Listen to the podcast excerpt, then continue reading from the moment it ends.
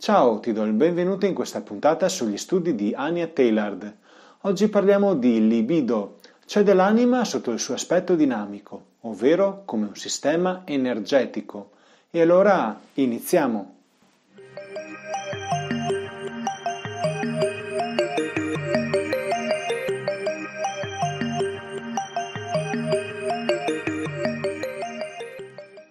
La psicologia analitica, che è stata ideata da Jung e non da Freud come molti potrebbero pensare, considera l'anima umana come un insieme di energie retta da leggi.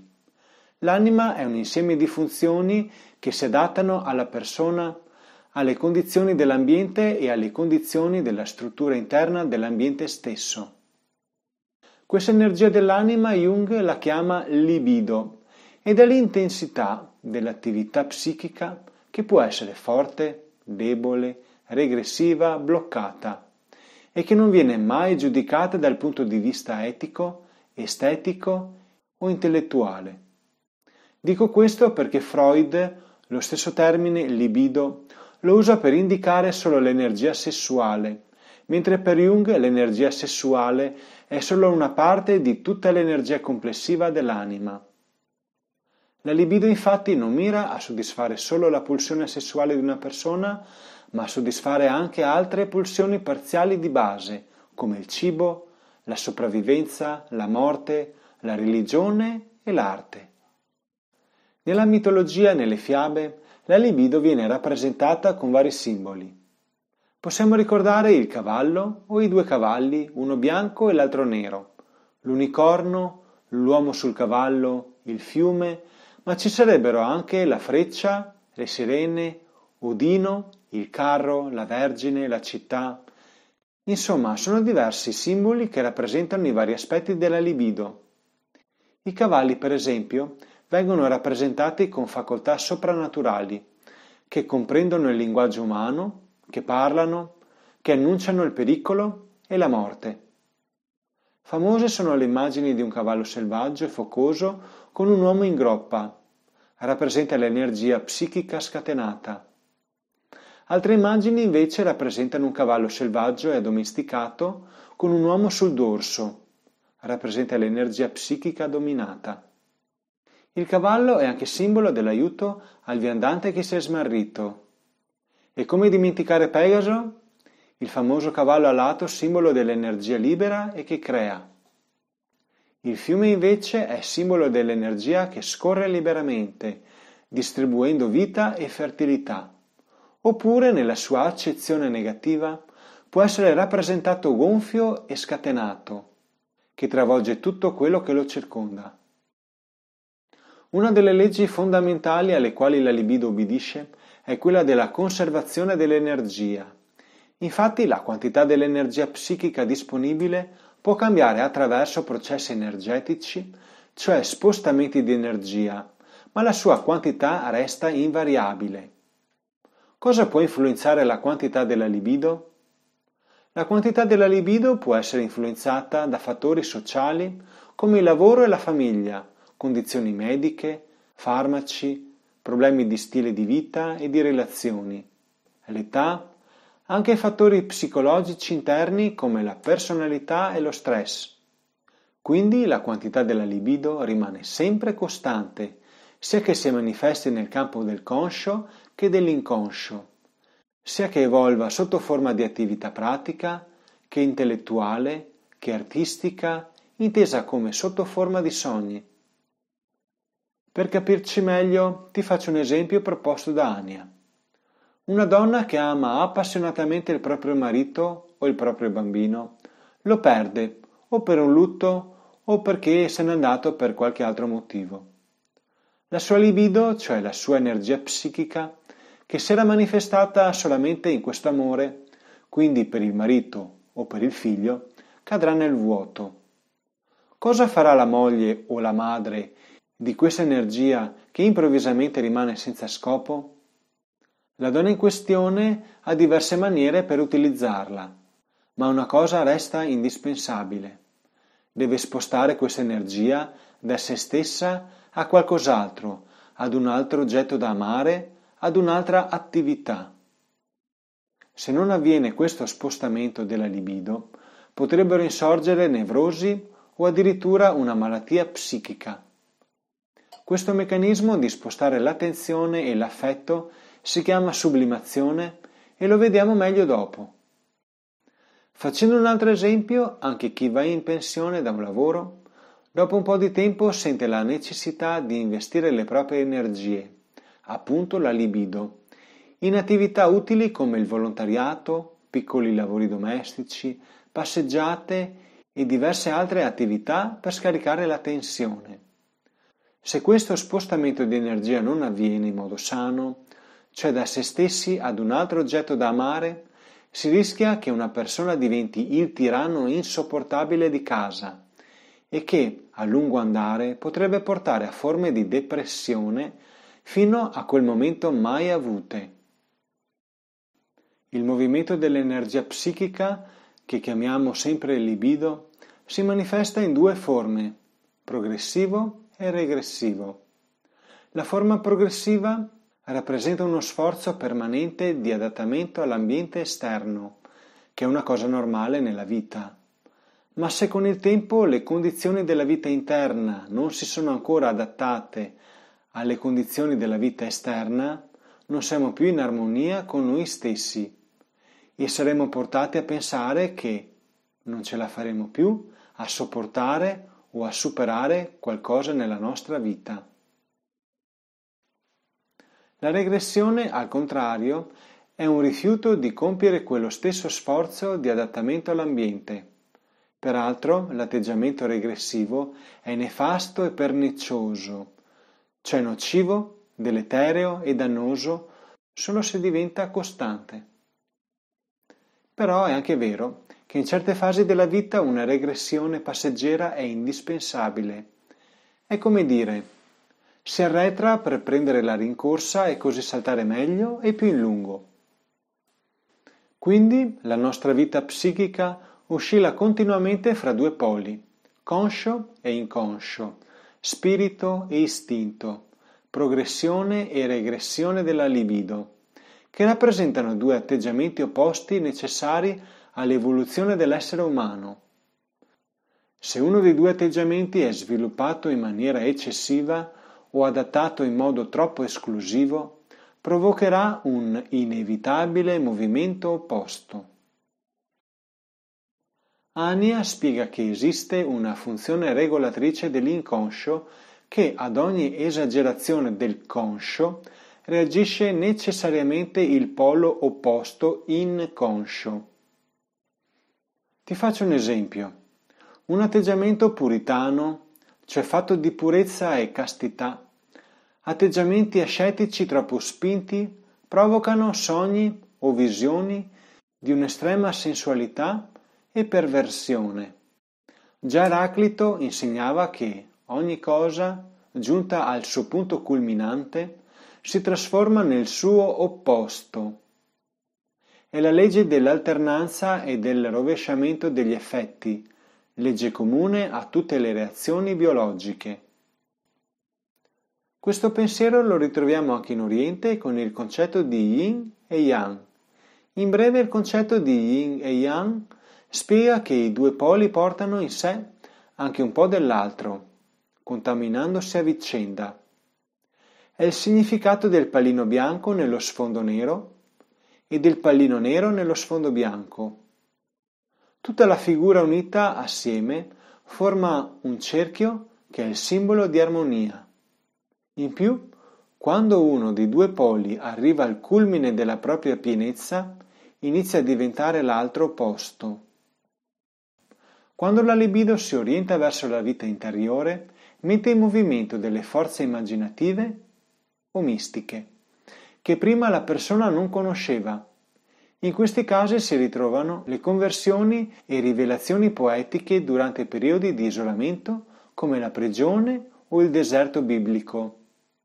È presente i famosi 40 giorni che si trovano anche nella Bibbia?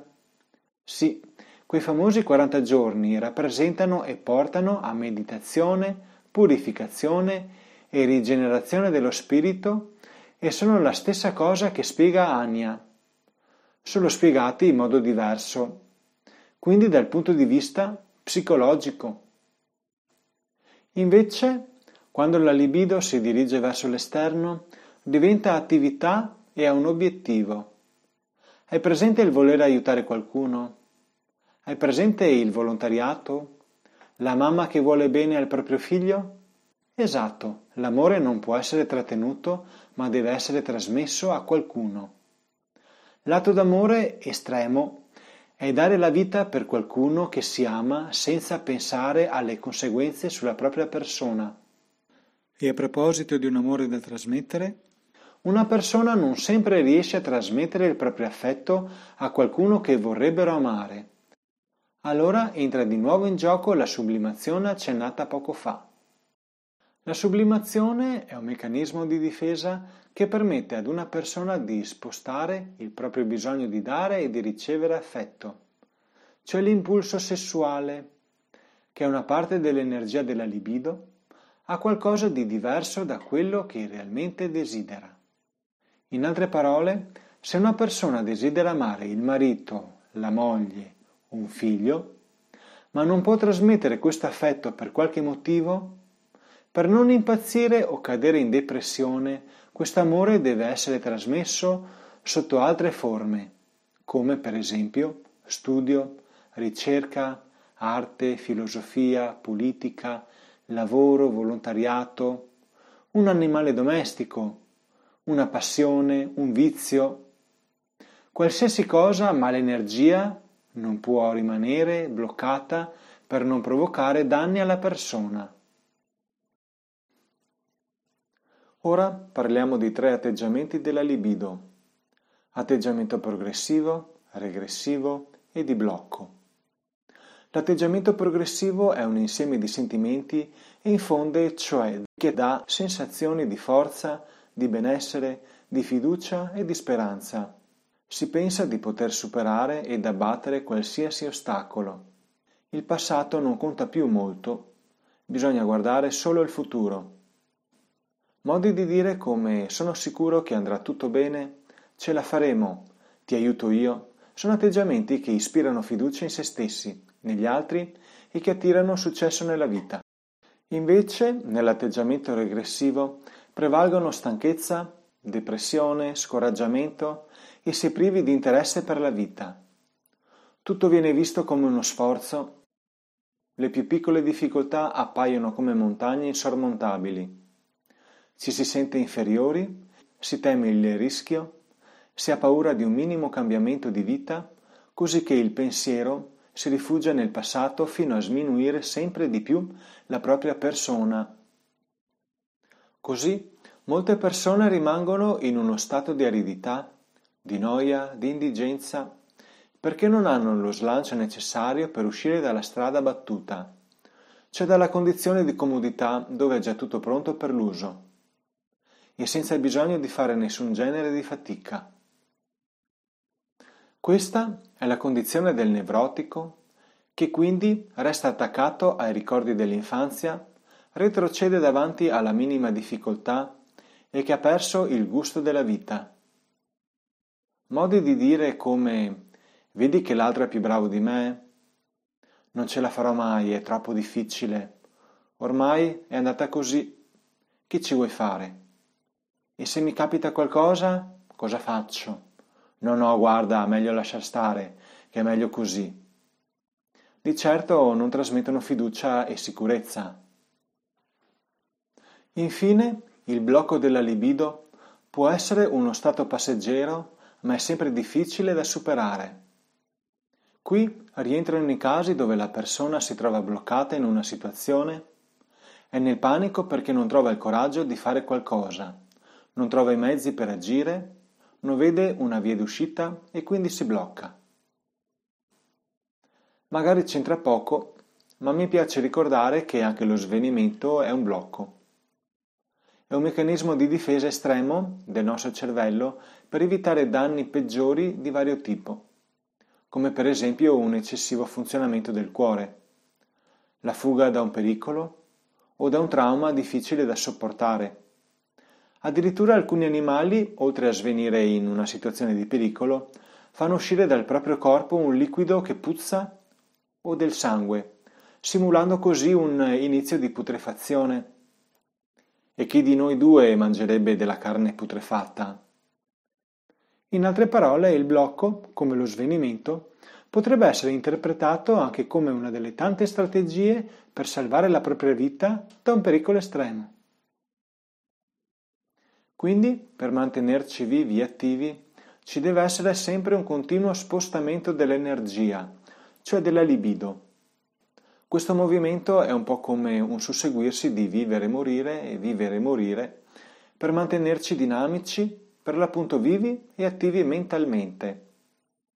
Se non ci sono ostacoli, allora l'energia, cioè la libido, scorrerà liberamente in una tendenza naturale. Se invece subentra un trauma nella propria vita e quindi la libido viene ostacolata nel suo percorso naturale, allora si rischiano blocchi, complessi, rimozioni, regressioni. In altre parole, la stagnazione della libido, come una diga che accumula potenziale senza una valvola di sfogo, può essere distruttiva per la stessa persona, portando a nevrosi, isteria, ansia, depressione, ossessione, fobia, psicosi. La libido, che ricordo essere l'energia psichica e il dinamismo dell'anima, la ritroviamo molto bene nelle grafie. Si manifesta nell'intensità del tracciato che fa percepire la vitalità, lo slancio della psiche dello scrivente, la sua flessibilità, il grado di adattabilità al mondo esterno, la sua direzione, le tendenze e le aspirazioni. Ti dico subito che la libido non ha a che fare veramente con un solo segno grafologico isolato e nemmeno con un gruppetto di segni. La libido la percepiamo dal dinamismo dell'intera grafia, dove il suo principale modo di esprimersi è considerato la pressione. Ma ribadisco, la libido è un insieme di fattori, perché comprende anche i tremori, le dimensioni delle lettere, gli slanci, l'armonia, la velocità e altro ancora, che ora vediamo assieme osservando vari tipi di libido con i rispettivi tipi di grafia proposte da Ania. L'espressione della libido forte ha una scrittura angolosa, ferma, calcata, grande, di rilievo, spessa, nitida, nutrita, pastosa, regolare, dinamica, ritmata. Il tracciato è stabile ed unito, precisione nelle forme, specialmente nelle lettere M, N, U, con aste inferiori ben sviluppate e regolari, ma anche con una grafia movimentata e ariosa, con finali di parola e tagli delle lettere T prolungate e appuntite. Per i segni morettiani possiamo ricordare calibro alto, alta, scattante, mantiene il rigo, angoli A e B sopra media, intozzata a primo modo, grossa, omogenea, parallela, accurata, ferma, triplice fermezza, quindi asterette, mantiene rigo e angoli B, confusa, ampollosa, dinamica, spavalda. L'espressione della libido debole, scrittura leggera, bassa, pallida, disuguale, instabile, sfocata, tremolante, molle o filiforme, rilasciata, sospesa, monotona, spadiforme. Per spadiforme Ania intende gruppetti di lettere che diminuiscono di dimensione in modo progressivo. Estremamente piccola, staccata, frammentata, inclinata con un angolo inferiore ai 45 gradi, con righe discendenti, accavallate, a tegola, oppure ondulate, aste inferiori troncate e inconsistenti, aste con occhiello basso oppure senza occhiello, aste slittanti verso sinistra. Per i segni morettiani possiamo ricordare filiforme, discendente, slanciata, trasandata, gettata via la peggio, rilasciata, pendente di alto grado, calibro piccolo, fine, spadiforme decrescente, staccata, frammentata, aste concave a sinistra, disordinata. L'atteggiamento progressivo della libido. Scrittura ritmata, dinamica, armonica, rapida, precipitosa, lanciata, raggruppata, progressiva, dilatata, in rilievo, regolare, con righe ascendenti. Gli accenti sono alti e spostati a destra rispetto al corpo della lettera, la firma è collocata a destra, il margine sinistro è crescente, finali di parola e tagli delle lettere T sono prolungate e appuntite. Per i segni grafologici morettiani possiamo ricordare ascendente, scattante, veloce, calibro medio-piccolo, omogenea, profusa, slanciata, ferma, dinamica. L'atteggiamento regressivo della libido, scrittura monotona, regressiva, serrata, molto piccola, rovesciata, cioè inclinata verso sinistra, inibita, lenta, rilasciata, sfocata, con lettere incompiute, ritorte sul loro asse, con aste inferiori deboli e atrofizzate, tagli delle lettere T, assenti o collocati molto bassi, righe discendenti o accavallate verso il basso. La firma è collocata a sinistra e senza vigore. I segni grafologici morettiani che possiamo ricordare sono rovesciata, alta, lenta, rilasciata, aste concave a sinistra o a destra, discendente, calibro piccolo, slanciata, triplice strettezza, quindi stretto di lettere, stretto tra lettere e stretto tra parole. Qui è bene precisare che lo stato di regressione nella stessa persona può esprimersi in diversi modi, con un'espansione esagerata o con una fuga dal mondo. Un grave dispiacere o un insuccesso nella vita possono scatenare sia uno stato di passività, di ruminazione dell'io, di malinconia, oppure anche un bisogno esagerato di distrazioni, un desiderio di stordirsi. Nella grafia tutte queste forme di regressione si manifestano in modi diversi e perfino opposti. Per esempio, una scrittura artificiosa e complicata può nascondere uno stato di regressione. L'espressione della libido bloccata. Scrittura pesante, inibita, pastosa, annerita, senza dinamismo, lenta, serrata, fangosa, automatica, sinistrorsa, ritorta sul proprio asse, inibita, tratti a clava, eccessive punteggiature, incompiuta. Dei segni morettiani tipici di questo genere di scrittura possono essere titubante, tentennante, stentata, artritica, lenta, triplice strettezza, grossa, grossolana, ritoccata, rovesciata, aste concave a sinistra, impaziente, oscura. L'espressione grafica dell'ambivalenza. Si parla di ambivalenza quando nella stessa persona ci sono atteggiamenti opposti e che si contraddicono nella stessa situazione, come per esempio amore e odio, attrazione e repulsione, desiderio e timore. Nelle persone indecise che sfuggono e che evitano le responsabilità, questo atteggiamento lo vediamo come tentennamento. Chi è nevrotico invece non agisce mai per uno stato costante di ambivalenza. E quando questa ambivalenza si fa sentire più pesante, si può arrivare a casi di dissociazione della personalità che si può osservare, dice sempre Ania, in certe malattie mentali come la schizofrenia.